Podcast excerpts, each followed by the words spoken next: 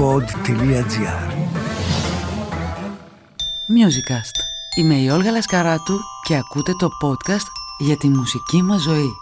Καλώς ήρθατε σε ένα ακόμα Musicast, το podcast όπου μιλάμε για τη μουσική χωρίς να ακούμε πολύ μουσική, ωστόσο μιλάμε για αυτήν. Μιλάμε πολύ και μιλάμε και με ανθρώπους που την αναλύουν, την αναζητάνε, την τραγουδάνε, την κάνουν μουσική, την κάνουν μοίρασμα. Σήμερα έχω μεγάλη χαρά διότι τον τελευταίο καιρό προσωπικά ασχολούμαι πάρα πολύ και είναι ένας λόγος όπου γίνονται και αυτά τα podcast με τη βιολογία της μουσικής, με την φιλοσοφία της μουσικής, την ψυχολογία της μουσικής και έχω λοιπόν χαρά μεγάλη διότι κοντά μας έχουμε μια γυναίκα η οποία ασχολείται σχεδόν με όλους τους τρόπους που μπορεί με τη μουσική και με τον επιστημονικό τρόπο αλλά και τον καλλιτεχνικό. Η Ξανθούλα Ντακοβάνου, γιατρός, μουσικοθεραπεύτρια, ψυχαναλήτρια, ερμηνεύτρια, μουσικός, συνθέτης, είναι κοντά μας. Καλώς τη. Καλώς σας βρήκα. Ευχαριστώ πάρα πολύ που είσαι εδώ Ξανθούλα και θέλω να πω πώς σε γνωρισα Πάω λοιπόν πριν περίπου δύο χρόνια στο Φεστιβάλ Αθηνών και Πιδαύρους σε μία από τις παραστάσεις χορούς στην πυραιος για να δω μία παράσταση με τον τίτλο «Λαμέντα». Ήμουνα και σε μια πολύ έτσι ωραία φάση και μου έκανε, το λέω έτσι ηρωνικά, και μου έκανε μεγάλο νόημα, πώς λέμε, μου έκανε νόημα να πάω να δω μία παράσταση με μυρολόγια και μέσα στην καρδιά έτσι της πόλης, ε, σε αυτό το τοπίο. Λοιπόν, δύο Βέλγοι χορογράφοι είχαν επιλέξει να χορογραφήσουν πάνω σε επιρρόδικα μερολόγια και πήγα. Έφυγα εκστασιασμένη από αυτό που είδα και με μία μουσική, με ένα τρόπο να ακούγονται αυτά τα μυρολόγια και λέω τι είναι αυτό; Και βγήκα έξω, πήρα το CD και εκεί είδα πρώτη φορά το όνομά σου. Ξανθούλα Ντακοβάνου. Η παράσταση λεγόταν Λαμέντα και έχω φέρει αυτό το CD εδώ κοντά μου, το οποίο είναι ένα αριστούργημα. Κατά καιρούς το βάζω μόνη μου εκεί στο σπίτι και ειδικά, ξέρεις ποιο βάζω, ο Χάρον Γκλεντάι, αυτό. Εννοείται. Το κατάλαβες. Ήταν και προς το τέλος της παράστασης ένα αριστούργημα, μια λυτρωτική στιγμή. Αυτό το άλμπουμ παρουσιάζεται τώρα, αυτό το Δεκέμβρη, στο Ίδρυμα Κακογιάννη μετά από τόσο Μου φαίνονται έτσι πολλές οι συμπτώσεις για να βρεθούμε εδώ λοιπόν, με αφορμή και όλα σε αυτό το άλμπουμ, γιατί έψαχνα να βρω έναν άνθρωπο να μιλήσουμε για τη μουσική μέσα από την ψυχανάλυση. Οι άνθρωποι που προσέγγισα εγώ είναι διστακτικοί γιατί μου λένε εντάξει μπορούμε να πούμε κάποια πράγματα ωστόσο θες έναν πιο εξειδικευμένο. Δηλαδή να ξέρει και από και βρέθηκα πάνω σου. Λοιπόν, το Λαμέντα μιλάει για την απώλεια, μιλάει για τον θρήνο, μιλάει για το μυρολόι, είναι ένα έργο εννοώ και του χορού αλλά και του δίσκου βασισμένο πάνω στο πυρότικο μερολόι και σήμερα που ηχογραφούμε είναι η πρώτη μέρα του χειμώνα Μ' αρέσει, ξέρεις, τα ηχητικά αρχεία ασφαλώς και σου δίνουν και πρέπει να σου δίνουν την αίσθηση, τα podcast δηλαδή, ότι τα ακούς όποτε θέλεις και τα λοιπά. Δηλαδή κάποιος φίλος ή φίλη που μπορεί να μας ακούσει μια ανοιξιάτικη μέρα ή μια μέρα καλοκαιριού, μπορεί να φανεί παράξενο ότι να εμείς μιλάμε για την πρώτη μέρα του χειμώνα στην αθηνα με πολύ βροχή. Όμως εγώ γιατί το λέω αυτό, γιατί ερχόμουν να κάνουμε τη συνάντησή μας και έλεγα αμάν, πένθος, μυρολόι, απώλεια, μουσική και τα έχουμε συνδυασμένα με τον καιρό όλα αυτά. Δεν ξέρω πώς η μουσική συνδέεται με τον καιρό καμιά φορά. Ίσως είναι τα πιο κοντινά μας χωρίς να το καταλαβαίνουμε. Δεν λέμε πολύ συχνά τι καιρό κάνει, ξέρω εγώ. Δηλαδή μας ενδιαφέρει πάρα πολύ ο καιρός. Οπότε η μελαγχολία, η βροχή και η συννεφιά μάλλον, τονίζουν πάρα πολύ αυτά μας τα συναισθήματα και αυτή μας την κατάσταση αισθάνομαι της μελαγχολίας, της απώλειας, του πένθους. Εκεί μας βγαίνει πολύ. Έκανα μεγάλο πρόλογο για να σου δώσω λοιπόν κατευθείαν τώρα, την πάσα όπως λέμε, να μας μιλήσεις για τη σύνδεση της μουσικής και του συναισθήματος πρώτα και μετά να περάσουμε στην απώλεια. Καταρχήν η μουσική και το συνέστημα συνδέονται πάρα πάρα πολύ από πάντα, δηλαδή σε όλους τους πολιτισμούς βρίσκουμε συνδέσεις έτσι, της μουσικής με το συνέστημα, ενώ επιστημονικές συνδέσεις, δηλαδή έχει μελετηθεί πολύ από μουσικολόγους, το κομμάτι της μουσικής ψυχολογίας κλπ. Υπάρχουν δηλαδή έρευνες, οι πρώτες έρευνες είχαν γίνει στην Αμερική στις αρχές του αιώνα, του 20ου αιώνα και πραγματικά πάρα πολλές μελέτες που δείχνουν ότι η μουσική με το συνέστημα είναι πάρα πολύ συνδεδεμένη. Η δική μου επιστημονική δουλειά, το διδακτορικό μου είναι πάνω στο κομμάτι ακριβώς όπως το είπες, μουσική και ψυχανάλυση. Και με ενδιαφέρει πάρα πολύ να καταλάβω πώς συνδέεται η μουσική με το συνέστημα. Το συμπέρασμα, αν μπορώ να το πω έτσι, θα το προσπαθήσω έτσι να το πω, mm. να κάνω μια περίληψη. Καταρχήν να πούμε ότι η μουσική είναι μια γλώσσα, όπως είναι και η γλώσσα που μιλάμε. Δηλαδή, αν παραδεχτούμε, είναι μια παραδοχή, ότι ο λόγος, ο προφορικός λόγος και ο γραπτός λόγος, η γλώσσα, είναι ένας κώδικας επικοινωνίας του ανθρώπου μέσω του ήχου, ο οποίος στόχο έχει κυρίως την μετάδοση της πληροφορίας και την επικοινωνία, αλλά κυρίως τη μετάδοση της πληροφορίας. Θα μπορούσαμε να πούμε ότι η μουσική, αντιστοίχως, είναι ένας κώδικας επικοινωνίας που έχει ως στόχο κυρίως τη μετάδοση του συναισθήματος. Υπάρχει ένας Άγγλος παλαιοανθρωπολόγο, ο Στίβεν Μίτεν, εκτιμώ πολύ τη δουλειά του, ο οποίος ισχυρίζεται ότι η γλώσσα και η μουσική αρχικά ήταν ένα ένας ενιαίος κώδικας επικοινωνίας του ανθρώπου μέσω του ήχου, ο οποίος στην πορεία πριν 200.000 χρόνια ακριβώς, έτσι γιατί το ορίζει κιόλας χρονικά, διασπάστηκε σε δύο επιμέρους κώδικες. Ο ένας είναι η γλώσσα και ο άλλος είναι η μουσική. Ο ίδιος ισχυρίζεται ότι η γλώσσα κωδικοποιεί κυρίως ό,τι έχει να κάνει με την πληροφορία και προσθέτω εγώ, άρα με το μάτι, με, το, με τα αντικείμενα ακριβώς, με την εικόνα, ενώ η μουσική έχει πιο πολύ να κάνει με το αυτή και με τον έσω κόσμο. Κωδικοποιεί καλύτερα ό,τι έχει να κάνει με το μέσα μας και με τα συναισθήματα. Η δική μου δε έρευνα πάνω στο κομμάτι αυτό της ψυχανάλυσης και της μουσικής είναι πάνω σε αυτό που ονόμασα ηχογράμματα. Δηλαδή, τι σημαίνει αυτό, sonograms. Τα ηχογράμματα είναι πρώιμες μορφές αναπαράστασης του ήχου στον εμβρυϊκό ακόμα εγκέφαλο όταν ήταν το μωρό στην κοιλιά της μαμάς του, τα οποία κωδικοποιούν ταυτόχρονα συναισθήματα και ήχο. Τα συναισθήματα, μιλάμε για τα συναισθήματα της μητέρας. Mm. Κωδικοποιούνται δηλαδή ήδη στον εμβρυϊκό εγκέφαλο ακόμα από την εμβρυϊκή του ζωή. Δίνω ένα παράδειγμα. Α πούμε ότι η μητέρα, ας πούμε, χαίρεται. Όταν η μητέρα χαίρεται, υπάρχουν οι σωματικοί ήχοι που αλλάζουν. Δηλαδή, το τέμπο, ας πούμε, της καρδιάς μπορεί να καρδιοχτυπά, που λέμε έτσι, ναι, να είναι λίγο ζωηρούλη. Η φωνή της είναι μάλλον δυνατή, η προσωδία είναι μάλλον γρήγορη. Υπάρχουν δηλαδή μουσικά χαρακτηριστικά της φωνής και του σώματος, τα οποία αλλάζουν. Αυτά κωδικοποιεί τα συναισθήματα της μητέρας μαζί με την αναπαράσταση του ηχητικού, έτσι όπως αυτό την ακούει και δημιουργεί κάποιες πρώιμες αναπαραστάσεις, τις οποίες λέμε ηχογράμματα. Παράδειγμα, είπα πριν αυτό το παράδειγμα της μητέρας που είναι χαρούμενη. Υπάρχει και το παράδειγμα της μητέρας που είναι αγχωμένη, ας πούμε. Αυτό είναι πάρα πολύ κλασικό παράδειγμα. Mm. Μια μητέρα που είναι αγχωμένη η φωνή της πώς είναι; Είναι μάλλον στα κάτω, μπορεί να είναι ψηλά, δηλαδή δεν κάθεται καλά στο διάφραγμα η φωνή. Έχει κοφτεί αναπνοή. Ακριβώς, έχει κοφτεί ναι. αναπνοή. Η καρδιά μπορεί να χτυπάει γρήγορα, γιατί όταν είμαστε αγχωμένοι, το τέμπο είναι πιο γρήγορο της καρδιακής συχνότητας κλπ. κλπ. Όλα αυτά τα κωδικοποιεί ο άνθρωπος, ακόμα από την το μήτρα. Έμβριο. Το έμβριο, βεβαίως. Και μετά, όταν γεννιέται, ήδη τα αναγνωρίζει. Δηλαδή, ήδη όταν του μιλάει μια φωνή και ας μην ξέρει να μιλάει, καταλαβαίνει πώς αισθάνεται ο άνθρωπος που μιλάει. Υπάρχει περίπτωση να αισθάνεται οικειότητα με την έννοια του ότι είναι γνώριμο στο έμβριο. Ναι. ναι, φυσικά. Αν ας πούμε όμως πάρουμε την εκδοχή του ότι η μητέρα είναι υπάρχει περίπτωση μετά να αισθάνεται οικειότητα με το γρήγορο τέμπο, δηλαδή να αναζητάει ένα γρήγορο τέμπο. Μιλάω τώρα για τη ναι, μουσική. Ναι, ναι, δεν με παίρνει να το πάω να το θα αναλύσω αλλού. Θα απαντήσω. Αλλά στις επιλογές της μουσικής, δηλαδή να αισθάνεται μια ασφάλεια εκεί. Καταρχήν είναι πολύ έξυπνη η ερώτησή σου. Μπράβο. Θα απαντήσω αυτό που νομίζω. Είναι υπόθεση, έτσι. Υπάρχει περίπτωση να αισθάνεται ένας άνθρωπος ασφάλεια σε ένα γρήγορο τέμπο, αν είναι συνεχώς το τέμπο στο οποίο υπάρχει. Παρ' όλα αυτά, αυτό που συμβαίνει μέσα στη μήτρα είναι ότι κωδικοποιούνται κανονικά τα συναισθήματα με χημικό τρόπο. Γιατί το μωρό δεν μπορεί να έχει δικά του συναισθήματα ακριβώς. Όχι, αλλά του είναι γνώριμες οι ορμόνες. Που παράγει εκείνη την ώρα η μητέρα. Έτσι. Δεν περνάνε όμως όλες. Δεν περνάνε όλες. Περνάνε ναι. συγκεκριμένες. Αυτές που περνάνε είναι οι στεροειδεί ορμόνες, δι η κορτιζόλη. Η κορτιζόλη είναι η ορμόνη που κωδικοποιεί το στρες. Ναι. Επομένως, τη γνωρίζει πολύ καλά το έμβριο και πάει στους υποδοχείς του εγκεφάλου του και κωδικοποιεί το φόβο. Αυτό κωδικοποιεί. Το άγχος είναι φόβος. Θέλω να πω ότι ναι, μεν μπορεί να αναζητά, όπως λες, δηλαδή να υπάρχει μια τάση, ας πούμε, να του είναι οικείο, ναι. ένα περιβάλλον το οποίο είναι αγχωτικό, έτσι, ηχητικά, γρήγορο τέμπο κλπ. κλπ. Απ' την άλλη, δεν του είναι ευχάριστο. Γιατί και όταν ήταν μέσα στη μήτρα, υπήρχε και η κορτιζόλη που του έλεγε ότι αυτό είναι δυσάρεστο. Ναι, καταπληκτικό. Έτσι λοιπόν, εγώ στη δική μου έρευνα, για να το φέρουμε στη μουσική, γιατί τώρα είμαστε στον πρώιμο ήχο, αυτό που έκανα είναι ότι σύνδεσα αυτές τις πολύ πρώιμες, ας πούμε, ηχητικές αναπαραστάσεις, οι οποίες εγγράφονται στον εμβρικό εγκέφαλο, με τη μουσική, λέγοντας ότι ουσιαστικά από αυτές τις πρώιμες αναπαραστάσεις πηγάζουν τα πρώτα κύτταρα, να το πούμε έτσι, της μουσικής, τα οποία μετά ο άνθρωπος βάζει το ένα δίπλα στ' άλλο και φτιάχνει, ας πούμε, μουσικές προτάσεις, μουσικές παραγράφους. Στο mm. τέλος, φυσικά, μπορεί να φτιάξει και μουσικά έργα. Είναι σαν να λέμε δηλαδή να πάμε από τη λέξη σε ένα κείμενο, ας πούμε, σε ένα λογοτεχνικό έργο. Έτσι. Ναι. Έχουμε πολύ δρόμο προφανώς. Ναι. Παρ' όλα αυτά, τα πρώιμα κύτταρα φτιάχνονται τότε, ακόμα στην ενδομήτρια ζωή. Πέρα από τη μητέρα, αντιλαμβάνεται και τους περιβάλλοντες ήχους; Αντιλαμβάνεται πολύ καλά πολλούς ήχους στο έμβριο. Συγκεκριμένα η ακοή αναπτύσσεται από το τέταρτο μήνα της κύση και μετά Αναπτύσσεται, φυσικά δεν είναι ακόμα τελείως ανεπτυγμένη. Στο τρίτο τρίμηνο όμως ακούει πολύ καλά.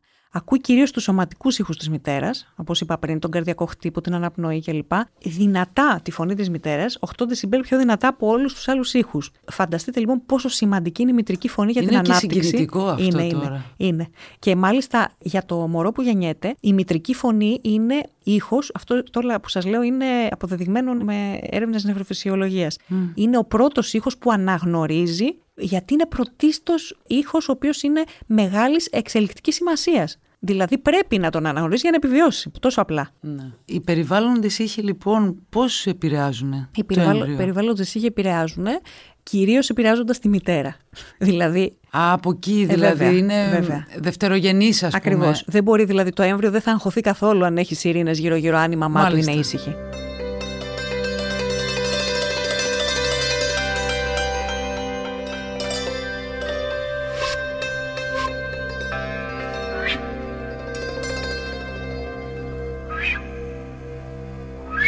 Επομένως, για να επιστρέψουμε στη μουσική και στο συνέστημα, τελικά δεν ξέρω νευροεπιστήμονες, δεν ξέρω εγώ να το πω, οι νευροεπιστήμονες έχουν καταλήξει μάλλον. Ο εγκέφαλος παίζει περισσότερο ρόλο, η καρδιά παίζει περισσότερο ρόλο. Γιατί λέω καρδιά, γιατί λέμε ότι όταν ακούμε ένα τραγούδι, όταν ακούμε μια μουσική ή μας ε, χαροποιεί ή μας μελαγχολεί, που σημαίνει ότι ακουμπάμε εμείς το συναίσθημά μας πάνω εκεί, έτσι, ή μας παρακινεί να χαρούμε, συνήθως συμβαίνει. Καρδιοχτυπάμε, ας πούμε, κι εμείς, έτσι, είπες το ρήμα πριν. Κάτι γίνεται, Είναι πολύ αισθανόμαστε στην σωματική η καρδιά. μουσική. Έχεις δίκιο, είναι πάρα πολύ σωματική. Όμως λένε ότι από τον εγκέφαλο ξεκινάνε τα Έτσι πράγματα. είναι, από τον έτσι. εγκέφαλο ξεκινάνε γιατί ουσιαστικά είναι ανάμνηση. Δηλαδή σου θυμίζει σωματικές μνήμες οι οποίες προκαλούν το καρδιοχτύπη. Έτσι. Α, όλα πρόκειται, Ναι, ναι. δηλαδή όλο το πράγμα είναι μια ανάμνηση. Ή μια, μια- αναβίωση. Είναι μια αναβίωση κάποιου πράγματος που ήδη έχεις ζήσει και ξέρεις ότι είναι έτσι. Είτε είναι αυτό λυπημένο, είτε είναι χαρούμενο κλπ. κλπ. Επίσης, το άλλο που κάνει, που είναι πάρα πολύ ωραίο, αυτό το κάνει η μουσική. Εγώ το έχω αυτό εκμεταλλευτεί αυτή την ιδιότητα σε ένα πρωτόκολλο κλινικό που έχω εισάγει, το αναλυτικό μουσικόδραμα. Ναι, ήθελα να έρθουμε σε αυτό, ναι. Είναι ότι παρόλο που κωδικοποιείς συναισθήματα η μουσική, όπως είπαμε, όχι μόνο, και εικόνες και αναπαραστάσεις και εσωτερικές καταστάσεις του ανθρώπου. Παρόλο που λοιπόν, αν βάλουμε ένα μουσικό κομμάτι σε 100 ακροατές, ας πούμε, οι 80 στους 100 θα περιγράψουν το κομμάτι με λόγια τα οποία είναι παρόμοια, όχι ίδια, παρόμοια, με λέξεις παρόμοιες. Ποτέ δεν υπάρχει πλήρης ταύτιση, ποτέ δεν υπάρχει ακριβώς το ίδιο. Θέλω να πω ότι δίνει πάντα η μουσική το χώρο στον ακροατή να φανταστεί το δικό του πράγμα, να αναβιώσει τη δική του κατάσταση, την πολύ προσωπική, να προβάλλει τις δικές του εμπειρίες, τις δικές του αναμνήσεις, τα δικά του συναισθήματα. Είναι πάντα πολύ πολύ προσωπικό. Και αυτό είναι πάρα πολύ χρήσιμο. Πολύ πολύτιμο στην τέχνη γενικά, πολύ πολύτιμο σε αυτό που νιώθουμε κάθαρση έτσι, με τη μουσική και την τέχνη και πολύ πολύ πολύτιμο και στην κλινική. Σε αυτό που, δηλαδή, που έλεγα προηγουμένως, στο αναλυτικό μουσικόδραμα χρησιμοποιούμε πάρα πολύ Στη αυτή την θεραπεία, ακριβώς την ιδιότητα. ουσιαστικά. Βέβαια, ναι, ναι. Τώρα είναι πολλά που θα θέλαμε πριν φτάσουμε στην αναλυτική όμως μουσικοθεραπεία και στο αναλυτικό μουσικό δράμα, έτσι, Σωστά. όπως το λες. Θέλω να μείνουμε λίγο στη σχέση μας με τη μουσική. Ας πούμε, αναρωτιέμαι, γιατί μας αρέσουν πολύ τα μινοράκια. Δηλαδή, έχουμε μια τάση, ειδικά στο τραγούδι, έτσι. Δεν αρέσουν σε όλους τα μινοράκια. Ναι, αλλά δεν είναι το πιο οικείο... Εξα... Είναι πάρα πολλοί παράγοντες που επισέρχονται. Θα πω ένα παράδειγμα. Εγώ, ας πούμε, όταν πήγα στη Γαλλία, εμένα μου αρέσουν πολύ τα μινωράκια προσωπικά. Ναι. Αν ακούς τη βαλκανική μουσική, ας πούμε, είναι σχεδόν μόνο μινόρε στη βαλκανική Ναι. μουσική. Στην ναι, αλλά Ελλάδα. έχουν και άλλους τρόπους που δεν είναι περίπου μινόρε, έτσι. Δηλαδή. Σωστά. Το ξεγελάνε λίγο. Ναι, υπάρχει τροπικότητα στη μουσική Ακριβώς. αυτή, φυσικά. Αλλά εγώ ήθελα να το αντιπαραβάλω με την Γαλλία, ας πούμε, στην οποία ζήσα 10 χρόνια. Ναι. Στην οποία το μινόρε είναι σαφώς θλιμμένο. Το θεωρούν όντως θλιμμένο. Εμείς εδώ όχι. Δηλαδή στην ελληνική μουσική, ας πούμε, υπάρχει πάρα πολύ συχνά το φαινόμενο, πραγματικά φαινόμενο, η μουσική να είναι μινόρε και τα λόγια να είναι χαρούμενα. Ματζόρε. Ναι. Έτσι. Ή το αντίθετο. Τα λόγια να είναι χαρούμενα και η μουσική να είναι πάρα πολύ λυπημένη. Αυτό Θέλω να συμβαίνει πω πάρα πολύ στι λατινόφωνες χώρες, έτσι. και στις λατινόφωνες είναι ένα φαινόμενο το οποίο μπορεί να συμβαίνει. Έτσι. Και είναι προνόμιο της μουσικής αυτό. Δηλαδή αυτό συμβαίνει γιατί. Γιατί ακριβώς ο μουσικός κώδικας δεν κωδικοποιεί ένα πράγμα. Δηλαδή στη μουσική έχουμε αυτό που λέμε συνήχηση. Έχουμε ταυτόχρονα. Συνήχηση. Ακριβώς. Έχουμε ταυτόχρονα το ρυθμό, τη μελωδία, μια δεύτερη φωνή που μπορεί να υπάρχει, την αρμονία. Αυτά τα πράγματα όλα. Σκεφτείτε ότι είναι σαν να κωδικοποιεί η μουσική το σύνολο της ανθρώπινης σχέσης. Δηλαδή, μπορούμε, ας πούμε, με ένα ντουέτο κωδικοποιεί υπέροχα τη σχέση δύο ανθρώπων. Τη σχέση. Όχι ναι. του δύο ανθρώπους. Ένα σύνολο μουσικής δωματίου, ας πούμε, που είναι μικρό σύνολο, μπορεί να κωδικοποιεί πολύ ωραία τη σχέση μιας οικογένειας. Μια συμφωνική ορχήστρα μπορεί να κωδικοποιήσει και να αντανακλάσει μουσικά πάρα πολύ ωραία τη σχέση του ανθρώπου με την κοινωνία. Μιλάς για την αναπαράσταση τώρα. Ναι, έτσι. βέβαια. Ναι, ναι. Αλλά αυτό τώρα περνάμε νομίζω mm. στην εργασία σου. Δεν ξέρω αν έτσι είναι το σωστό να το πω. Εργασία, το αναλυτικό μουσικόδραμα. Mm, είναι ένα ή κλινικό, πρόγραμμα; κλινικό πρωτόκολλο είναι. Μια μέθοδος ψυχοθεραπείας, να το πούμε Ωραία, έτσι. έτσι περνάμε λοιπόν εκεί όπου αν έχω καταλάβει καλά μεταξύ άλλων που κάνετε γίνεται και αυτή η αναπαράσταση. Ότι δηλαδή αν έφερες πριν ένα κουαρτέτο ή ένα ντουέτο. Σε ένα ντουέτο, για παράδειγμα, οι γονείς, η γυναίκα, ο άντρας, το ζευγάρι, όπως θέλετε πείτε το, μέσω της μουσικής ψάχνουν να βρουν τη σχέση τους. Σωστό; Όχι, δεν είναι ακριβώς έτσι. Αυτό τώρα είναι μεγάλη κουβέντα, γιατί το να αναλύσουμε το αναλυτικό Είναι μουσικό μεγα... είναι, Και εγώ τώρα τεράστιο. προσπάθησα να το κάνω όσο πιο απλό γίνεται. Δεν η είναι, αλήθεια όχι, δεν είναι έτσι. Αυτό είναι, εντάξει, είναι ένα συγκεκριμένο πρωτόκολλο με τρία στάδια που υπάρχει ακρόαση μουσική, μετά υπάρχει σχέδιο η γραφή, η ελεύθερη γραφή, συνειρμικά.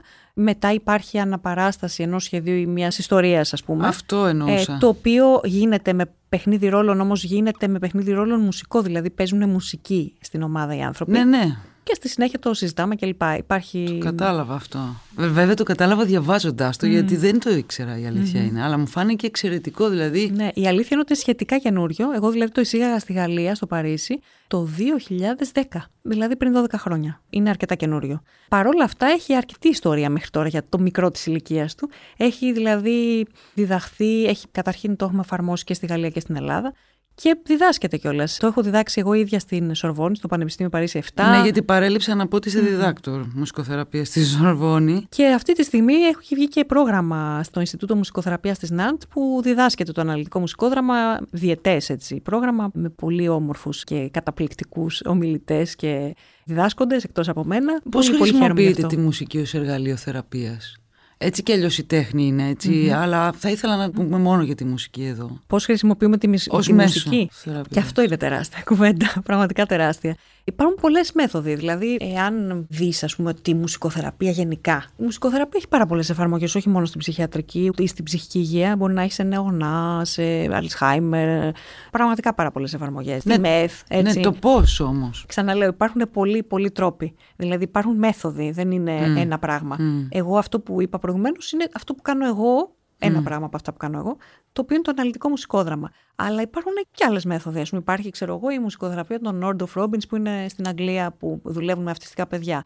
Υπάρχει, ας πούμε, το πρωτόκολλο GIM που είναι η Guided Imagery Ναι, το Music. ξέρω Υπάρχουν γιατί πολλά. έχουμε μιλήσει και με μουσικοθεραπεύτρια άλλη και με έναν καρδιολόγο.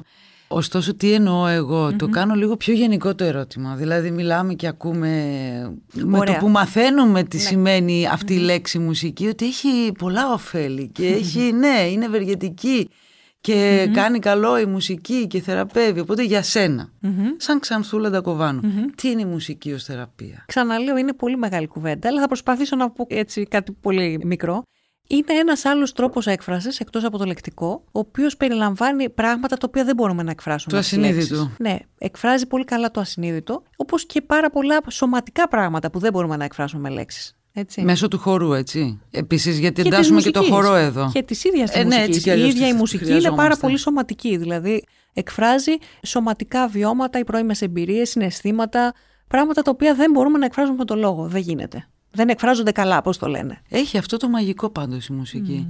Να πεις αυτά που δεν λέγονται με λόγια. Επίσης, είναι ένα μέσο το οποίο είναι πολύ παλινδρομητικό, όπως λέμε και στην ψυχανάλυση. Δηλαδή, κάνει τον άνθρωπο να παλινδρομεί σε πολύ πιο πρώιμα στάδια ψυχικής ανάπτυξης, όταν ήταν πιο μικρός δηλαδή, σε μια χώρα έτσι, που ήταν συνήθως ευτυχισμένος, αν ήταν ευτυχισμένο μωρό και Ναι. ευτυχισμένο παιδί. Δεν είναι για όλους έτσι, δυστυχώς.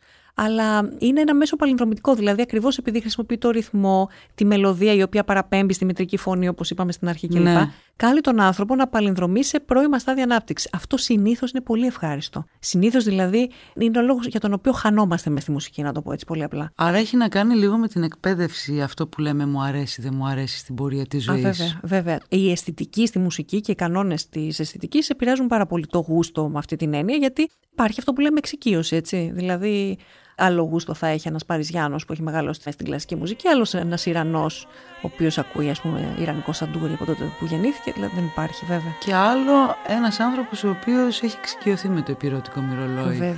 Και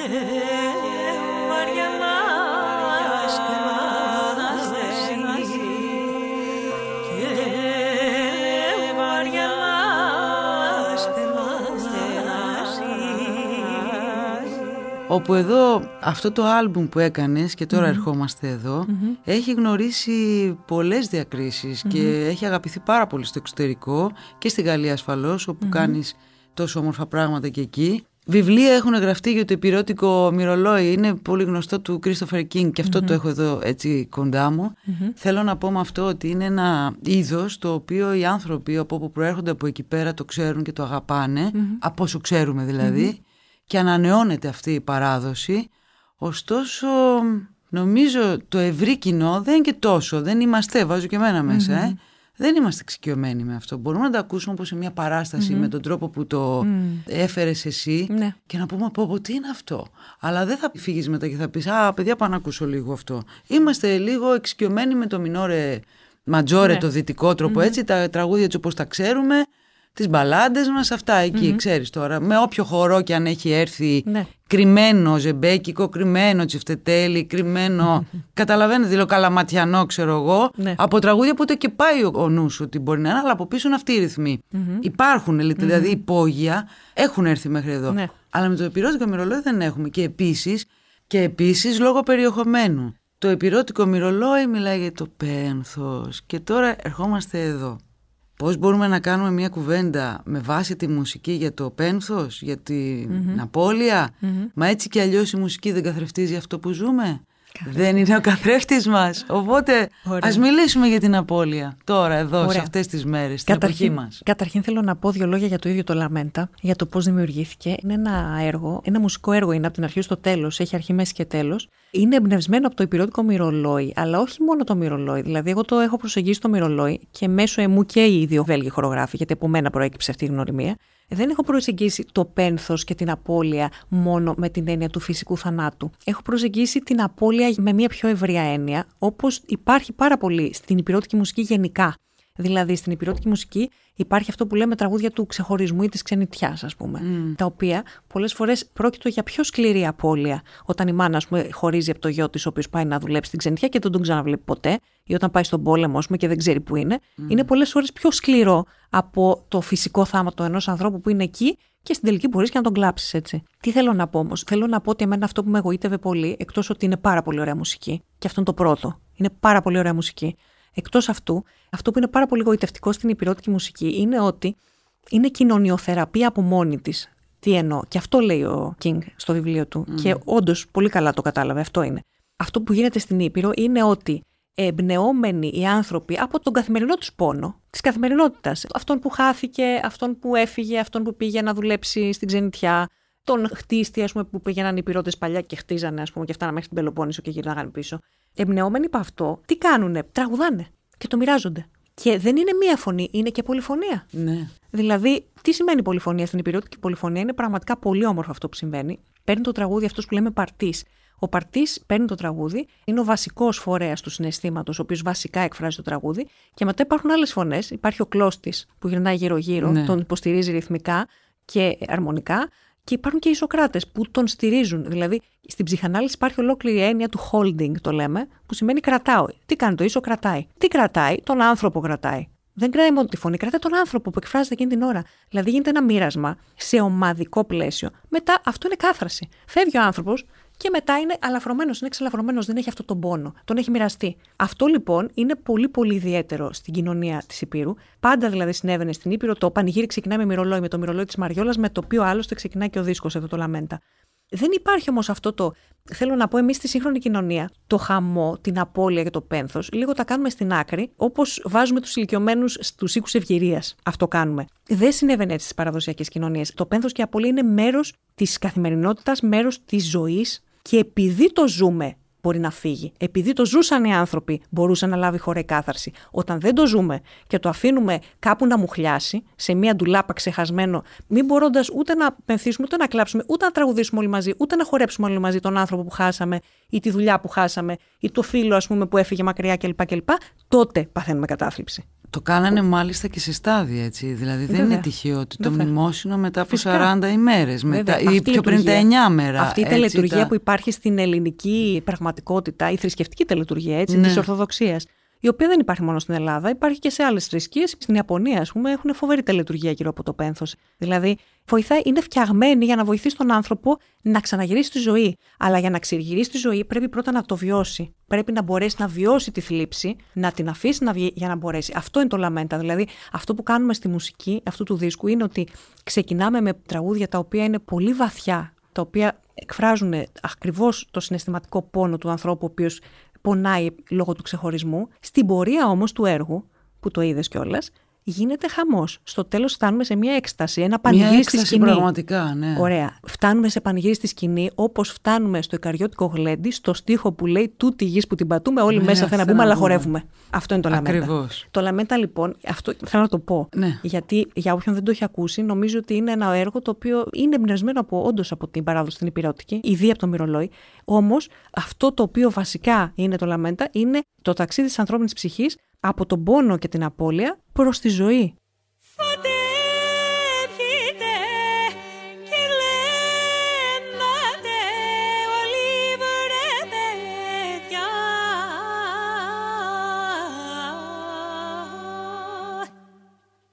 Για να πενθήσουμε κάτι πρέπει να το αποδεχτούμε έτσι δεν είναι; Για να φτάσουμε στο θρήνο Υπάρχει μια μάλλον μεγάλη μας αντίδραση, ίσως δεν υπάρχει χρόνος ή ίσως δεν υπάρχει έτσι όπως είναι δομημένες οι ζωές στην πόλη που δεν υπάρχει, δεν είναι το ίδιο με την κοινότητα ενός χωριού, ναι. ενός... δεν είναι, είναι πολύ πιο μικρή κλίμακα, είναι αλλιώς.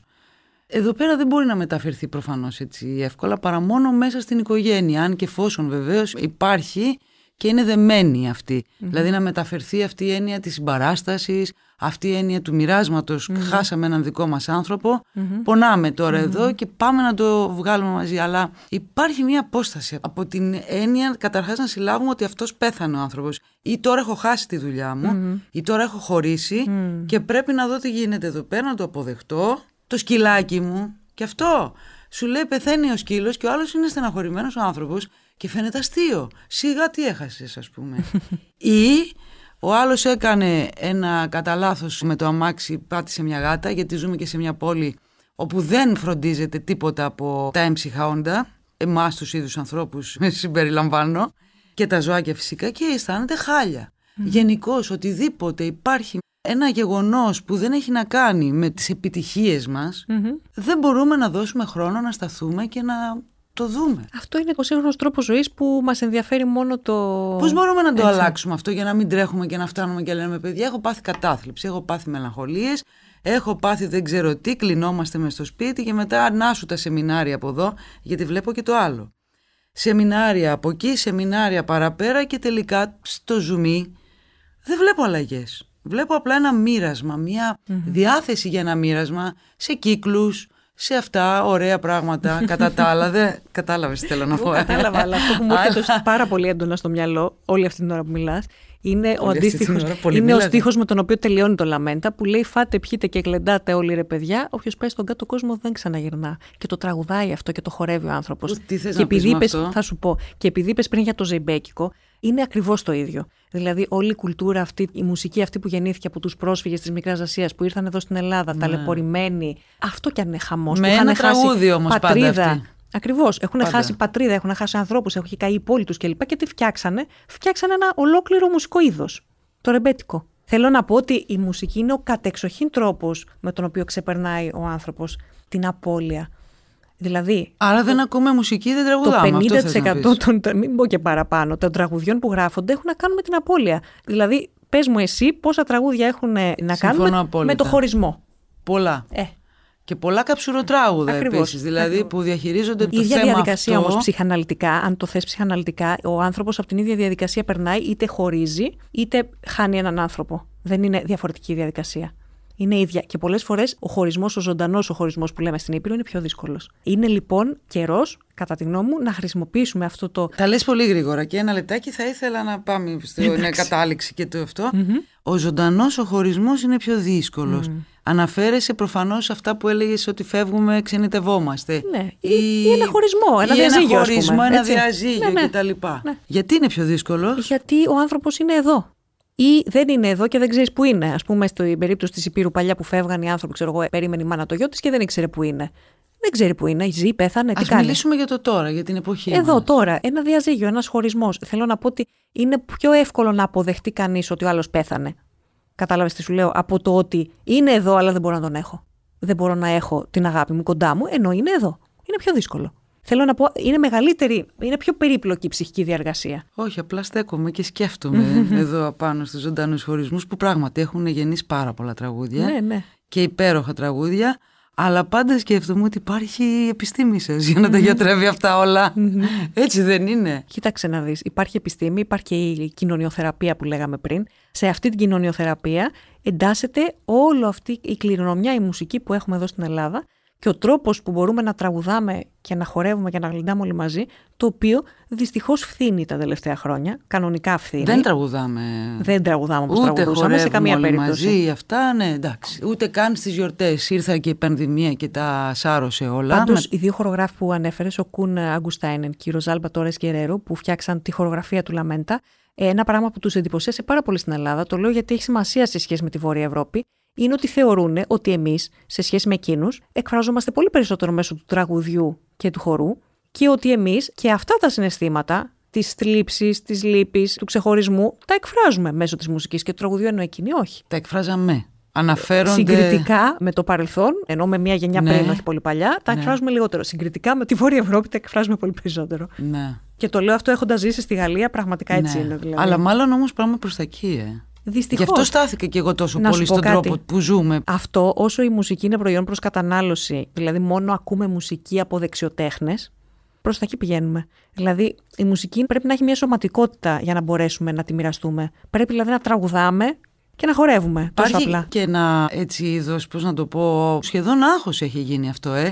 Ότι δηλαδή δεν έχω πάρα πολύ καλή φωνή, δεν έχω μάθει, δεν ξέρω μουσική, άρα δεν μπορώ να την ευχαριστηθώ, άρα δεν μπορώ και να εκφραστώ. Βλέπω πάρα πολλούς ανθρώπους που ντρέπονται να τραγουδήσουν και νεότερα παιδιά. Βλέπω από τα ανήψια μου ας πούμε, είναι με τα ακουστικά, πάμε να τραγουδήσουμε κάτι. Υπέροχες φωνές. Και δεν τραγουδάμε όλοι μαζί. Υπάρχει μια συστολή, έτσι μια ντροπή, ένας δισταγμός και πώς ένα να σιγά μην ανταγωνιστείς. κάτσουμε τώρα να τραγουδήσουμε. Να σου δεν πω το κάτι. μιλάω γενικά τώρα. Πώς να ανταγωνιστεί ένας έφηβος με μια φωνούλα, ας πούμε. Ωραία talent φωνούλα. show, λες Τα- τώρα, τα, τι τα δουλειά talent show έχουνε. και, το- και όχι μόνο, και την ηχογράφηση του στούντιο. Το στούντιο είναι μια τελειότητα. Θέλω να πω και εγώ, τρεις δίσκους έχω κάνει. Δεν είναι το ίδιο το στούντιο με το live. Στο live, το λάθος δεν πειράζει. Σα ίσα που τον οστημένει μερικές φορές. Κατάλαβες τι σου λέω. Δηλαδή, Ασφαλώς. και ο αυτοσχεδιασμός, δηλαδή είναι αυτό που Το γίνεται. ανθρώπινο είναι αυτό. Και είναι και πολύ ωραίο. Δηλαδή, χωρίς τον αυτοσχεδιασμό δεν υπάρχει δημιουργία. Ναι. Το στούντιο όμως, όπως ας πούμε είναι το ίδιο να γράφεις ένα γράμμα στο φίλο σου και να γράφει ένα βιβλίο, δεν είναι το ίδιο. Έτσι είναι και το στούντιο. Το στούντιο θα το κάνεις τέλειο το τραγούδι. Δεν θα το βγάλεις αν δεν είναι τέλειο. Ο έφηβος λοιπόν που κάθεται στο δωμάτιό του και ακούει το τέλειο, σου λέει: Άμα δεν είναι τέλειο, εγώ που θα βγω, ας πούμε, να τραγουδήσω. Και του λείπει όμως η βιωματική εμπειρία που είχαμε μία γενιά πριν, που είναι δεν πειράζει, γιατί Εκεί τραγουδάμε θέλω όλοι να μαζί έρθω. και δεν πειράζει να είναι τέλειο. Στη δική μας όμως τη γενιά, γιατί δεν μίλησα μόνο για τους εφήβους Ναι. έτσι πριν. Και εμείς δεν τραγουδάμε πλέον. Σαν να μας έχει κοπεί η φωνή, είναι κάπως. Σαν να μας έχει κοπεί η λαλιά. Είναι αλήθεια, είναι αλήθεια. Ασφαλώς και η διάθεση για να τραγουδήσουμε και ασφαλώς και η διάθεση για να αναζητήσουμε τραγούδια και μουσικές. Δεν μιλάω για τις εξαιρέσεις, ασφαλώς. Ούτε για τους ανθρώπους που είναι το χόμπι τους, ας πούμε, η μουσική, έτσι. Μιλάω για τη γενική. Αυτό έτσι. είναι νομίζω από τις μεγαλύτερες απώλειες της σύγχρονης κοινωνίας. Το ότι δεν τραγουδάμε πια. Έχουμε χάσει λίγο την επαφή μας με τη μουσική. Ναι. Την έχουμε κοντά μας, την έχουμε στις δραστηριότητες μας. Παίζει το ραδιόφωνο από δίπλα τις επιτυχίες. Παίζει στο YouTube έτσι λίγο άμα κάθομαι και περιμένω ή τρέχω ή περπατάω ή δεν ξέρω τι. Αλλά εμείς οι ίδιοι δεν είμαστε ενεργοί με τη μουσική. Ναι, φυσικά. Και Για- το πιο απλό δεν είναι ανάγκη να ξέρεις μουσικά όργανα, είναι να τραγουδάς. Δεν τραγουδάμε και δεν χορεύουμε. Τι γίνεται με αυτό, γιατρέ; Αυτό είναι πρόβλημα. Αυτό είναι τεράστιο πρόβλημα. Αυτό είναι το βασικό πρόβλημα. Πού οδηγεί αυτό όλο, δηλαδή αυτή η μη Την σωματικοποίηση. κατάθλιψη οδηγεί. Κατευθείαν δεν προλαβαίνω. Όχι, δεν έχω αυτή να είναι πω κάτι άλλο. Πραγματικά. κατάθλιψη. Δηλαδή, θέλω να πω ειλικρινά. Δηλαδή, είναι ένα μέσο αυτό. Η μουσική και ο χορός και το μοίρασμα, δηλαδή αυτό το συναισθηματικό μοίρασμα που γίνεται μέσω του τραγουδιού και του χορού, το οποίο το είχαμε ως λαός για χιλιετίες, ας πούμε, και το οποίο αυτή τη στιγμή χάνεται, είναι πάρα πολύ σημαντικό.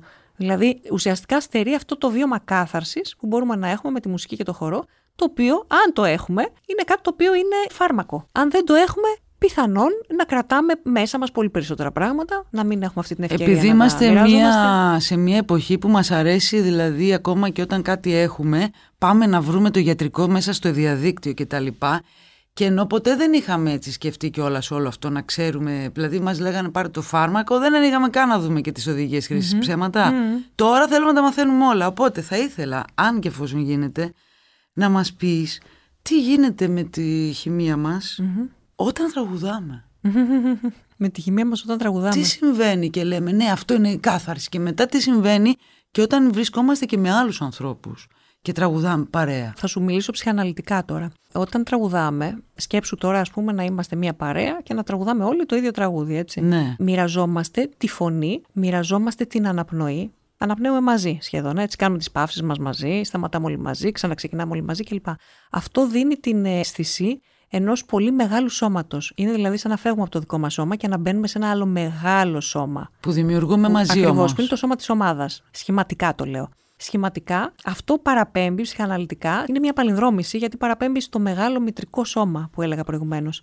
Δηλαδή, είναι σαν να παλινδρομούμε σε μια κατάσταση που είμαστε όλοι ένα κομμάτι αυτού του μεγάλου μητρικού σώματος το οποίο μοιραζόμαστε.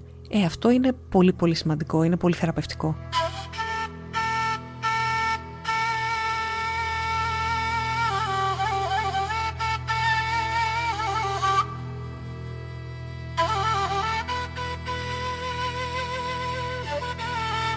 Να πούμε λίγο αν συμφωνείς και εσύ, το ανέφερες και λίγο νωρίτερα για τις διάφορες ε, τις θεραπευτικές, μουσικοθεραπευτικές μεθόδους που υπάρχουν, ε, πώς επιδράει η μουσική σε κάποιες ασθένειες και τα λοιπά. Εδώ με τα ψυχικά νοσήματα που για κάποιο λόγο μετά την πανδημία έχουν πια πολλαπλασιαστεί. Να πω, έχουν πολλά. Στις διαταραχές βλέπουμε ναρκισιστικές διαταραχές, δεν ξέρω τι άλλες, διπολικές, δεν ξέρω πια αν τα λέω και σωστά, αλλά βλέπω ότι υπάρχει πολύ, ακούω πολύ. Παίζει η ναρκισιστική διαταραχή ας πούμε, πολύ. Εδώ επιδρούν ευεργετικά η μουσική. Κάνει κάτι. Αν κάνει κάτι. Και στην κατάθλιψη, συγγνώμη, ναι, γιατί την ανεφέραμε πριν. Κοίταξε να δεις, η μουσικοθεραπεία γενικά έχει ένδειξη σε όλες τις ψυχικές νόσους. Η μόνη κατάσταση στην οποία δεν μπορεί κανείς να έχει πολύ καλά αποτελέσματα, ας πούμε, είναι στα πολύ οξέα ψυχιατρικά περιστατικά, δηλαδή στα περιστατικά που νοσηλεύονται, ας πούμε, π.χ. η νοξία ψύχωση, ας πούμε, που άλλος είναι στο νοσοκομείο, που πάλι μπορεί να βοηθήσει. Μπορεί να βοηθήσει ενώ να τον συντροφεύσει, έτσι. Ναι. Πάλι θα τον συντροφεύσει. Δεν μπορεί όμως να είναι μια θεραπεία που να πει ότι μόνο με αυτή τη θεραπεία θα κάνω δουλειά κλπ. κλπ. Φυσικά, σε όλες, δηλαδή και στην κατάθλιψη, στην κατάθλιψη πάρα πολλή δουλειά μπορεί να γίνει, ακριβώς επειδή η μουσική έχει να κάνει με το συνέστημα, οπότε μπορεί να βοηθήσει τον άνθρωπο να εκφραστεί συναισθηματικά. Σε όλες τις διαταραχές που έχουν να κάνουν με την, ε, αυτό που λέμε αλεξιθυμία, δηλαδή την αδυναμία να ελεκτικοποιήσει κανείς το συνέστημά του. Που είναι οι διαταραχές προσωπικότητας, πολύ συχνά το βρίσκουμε στις ψυχογενείς βουλημίες, ανορεξίες κλπ. Και εκεί, σωματοποιήσεις, ιστερίες, όλα αυτά. Πάλι μπορούμε με τη μουσική να βοηθήσουμε τον άνθρωπο καταρχήν να εκφράσει το συνέστημά του και δεύτερον να το βάλει και σε λέξεις. Που είναι η δουλειά της ψυχοθεραπείας, βέβαια, έτσι. Και αυτό το κάνουμε μόνο με μία μουσικοθεραπευτική μέθοδο; Με απλό τρόπο, δηλαδή, χωρίς καν να έρθει Εννοείς κάποιος... χωρίς να υπάρχει θεραπευτικό πρωτόκολλο. Φυσικά και. Ναι, κάποιος Κοίταξε. μόνος του. Γιατί όπως ξέρουμε, δεν πάμε και εύκολα. Δηλαδή, Άκουσε να πρέπει δεις. να πάμε. Κοίταξε να δεις. Το ότι η μουσικοθεραπεία έγινε επάγγελμα, να το πω έτσι, πρόκυψε από μια της κοινωνίας ανάγκη, επειδή ακριβώς, όπως έλεγα, αυτό είναι η δική μου άποψη βέβαια, δεν ξέρω τι λέει ο σύλλογος των μουσικοθεραπευτών γι' αυτό. Εγώ νομίζω ότι αν υπήρχε η μουσική πολύ πιο έντονα στη ζωή μας, μπορεί να μην υπήρχε και ανάγκη για το επάγγελμα του μουσικοθεραπευτή. Α, έτσι. τόσο πολύ. Ναι, μπορεί και να μην υπήρχε. Εγώ δηλαδή έχω γνωρίσει, προσωπικά έχω γνωρίσει, τουλάχιστον τέσσερις επαγγελματίες μουσικούς, οι οποίοι πριν γίνουν επαγγελματίες μουσικοί, ο ένας είχε προβλήματα χρήση ουσιών, ο άλλος είχε κατάθλιψη. Κατάλαβες τι σου λέω; Ναι. Και με τη μουσική κατάφεραν να ξεπεράσουν το πρόβλημά τους, χωρίς να κάνουν ψυχοθεραπεία, μόνο με τη μουσική. Και να γίνουν, μη σου πω και πολύ καλοί επαγγελματίες. Τελικά είναι με τη μουσική ή είναι με κάτι που πολύ αγαπάς; Είναι σίγουρα με κάτι που πολύ αγαπάς. Δεν λέμε ότι είναι μόνο η μουσική σε καμία περίπτωση. Απλά εμείς εδώ μιλάμε για τη μουσική αυτή τη στιγμή. Οπότε. Ξανθούλα, θέλω πολύ να σε ευχαριστήσω έτσι για αυτή μας την πρώτη κουβέντα, γιατί κάτι μου λέει ότι θα ξαναβρεθούμε και θα χρειαστεί να σου ξαναχτυπήσω την πόρτα, έτσι, να κάνουμε κάποια, Και εγώ σε κάποια ευχαριστώ. κουβέντα. Καλή συνέχεια σε όλα όσα κάνεις και εδώ και στη Γαλλία. Να σε καλά. Μέχρι την επόμενη φορά, σε ευχαριστώ και πάλι πολύ στο Κι εγώ. Επανειδήν. Musicast με την Όλγα Λασκαράτου. Το αναζητάτε, το βρίσκετε, το ακούτε στο pod.gr, στο Spotify, στο Apple Podcasts, στο Google Podcasts και σε όλες τις πλατφόρμες όπου μπορείτε να ακούσετε podcasts.